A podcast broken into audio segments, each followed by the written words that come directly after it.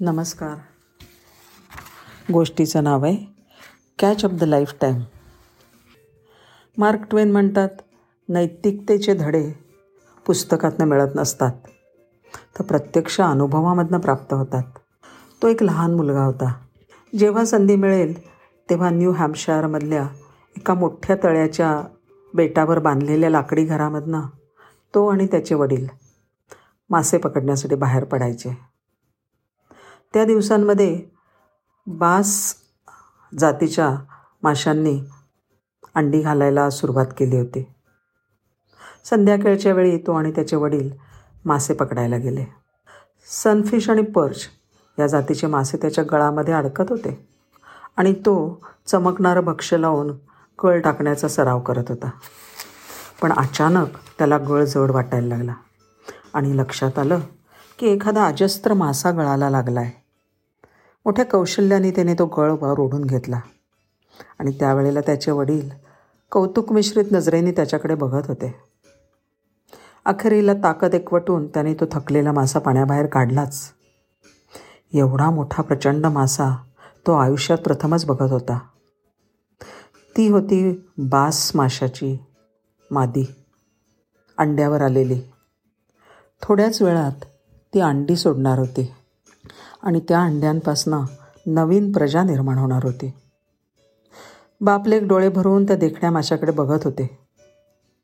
माशाचं पोट श्वासोच्छ्वासामुळे वर खाली होत होतं. वडिलांनी घड्याळात पाहिलं. रात्रीचे दहा वाजले होते. म्हणजे अंडी घालण्यासाठी अजून दोन तासांचा अवधी होता. त्यांनी एकदा माशाकडे आणि एकदा मुलाकडे नजर टाकली. तुला या माशाला पाण्यात सोडून द्यावं लागणार आहे ते म्हणाले. पण असं का बाबा?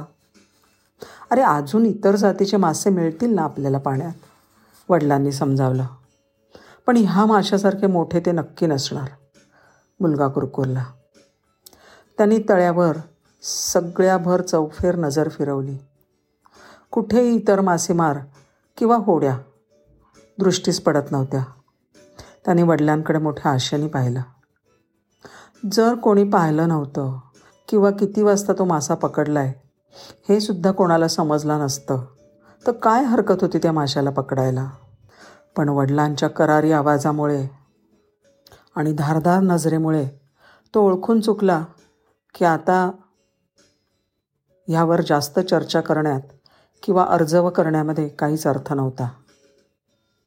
त्या प्रचंड बास माशाच्या ओठात अडकलेला हुक त्याने हळुवारपणे काढला आणि खाली वाकून गर्द पाण्यामध्ये त्याला सोडून दिलं.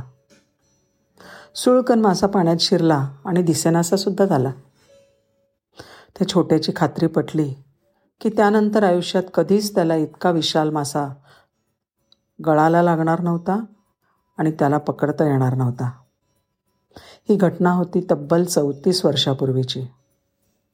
आज तो मुलगा न्यूयॉर्कमधला एक यशस्वी स्थापत्यकला तज्ज्ञ झाला आहे तळ्यातल्या छोट्याशा बेटावर त्याच्या वडिलांचं ते लाकडी घर अजूनसुद्धा तिकडेच आहे.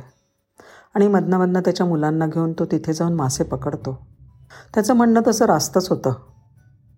कारण अनेक वर्षापूर्वी त्याने जो विशाल मासा गळात पकडला तसा मासा त्याने नंतर कधीच पकडला नाही.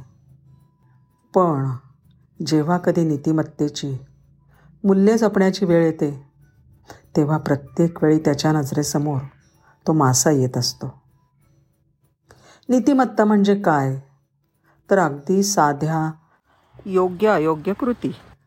हे त्याच्या बाबांनी त्याला शिकवलं होतं. पण नीतिमत्तेची जपणूक करणं तिला अनुसरून वागणं हेच महाकठीण काम असतं.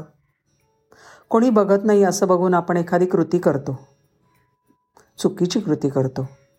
ते योग्य असतं का? आणि जर चुकीची माहिती मिळाली तरी आपल्याकडे असलेले रोखे आपण विकून टाकणं खरंच नाकारतो? आपण ते नाकारू शकलो असतो. पण केव्हा? जर लहानपणी असा गळाला आयता लागलेला मासा कोणीतरी परत पाण्यात सोडून टाकायला लावलं असतं तर? तरच आपल्याला सत्याची चाड राहिली असती. सदैव योग्य कृती करण्याचा घेतलेला निर्णय आजसुद्धा त्याच्या मनामध्ये तेवढ्याच ताकदीने जागा आहे त्या एका मादी माशाला.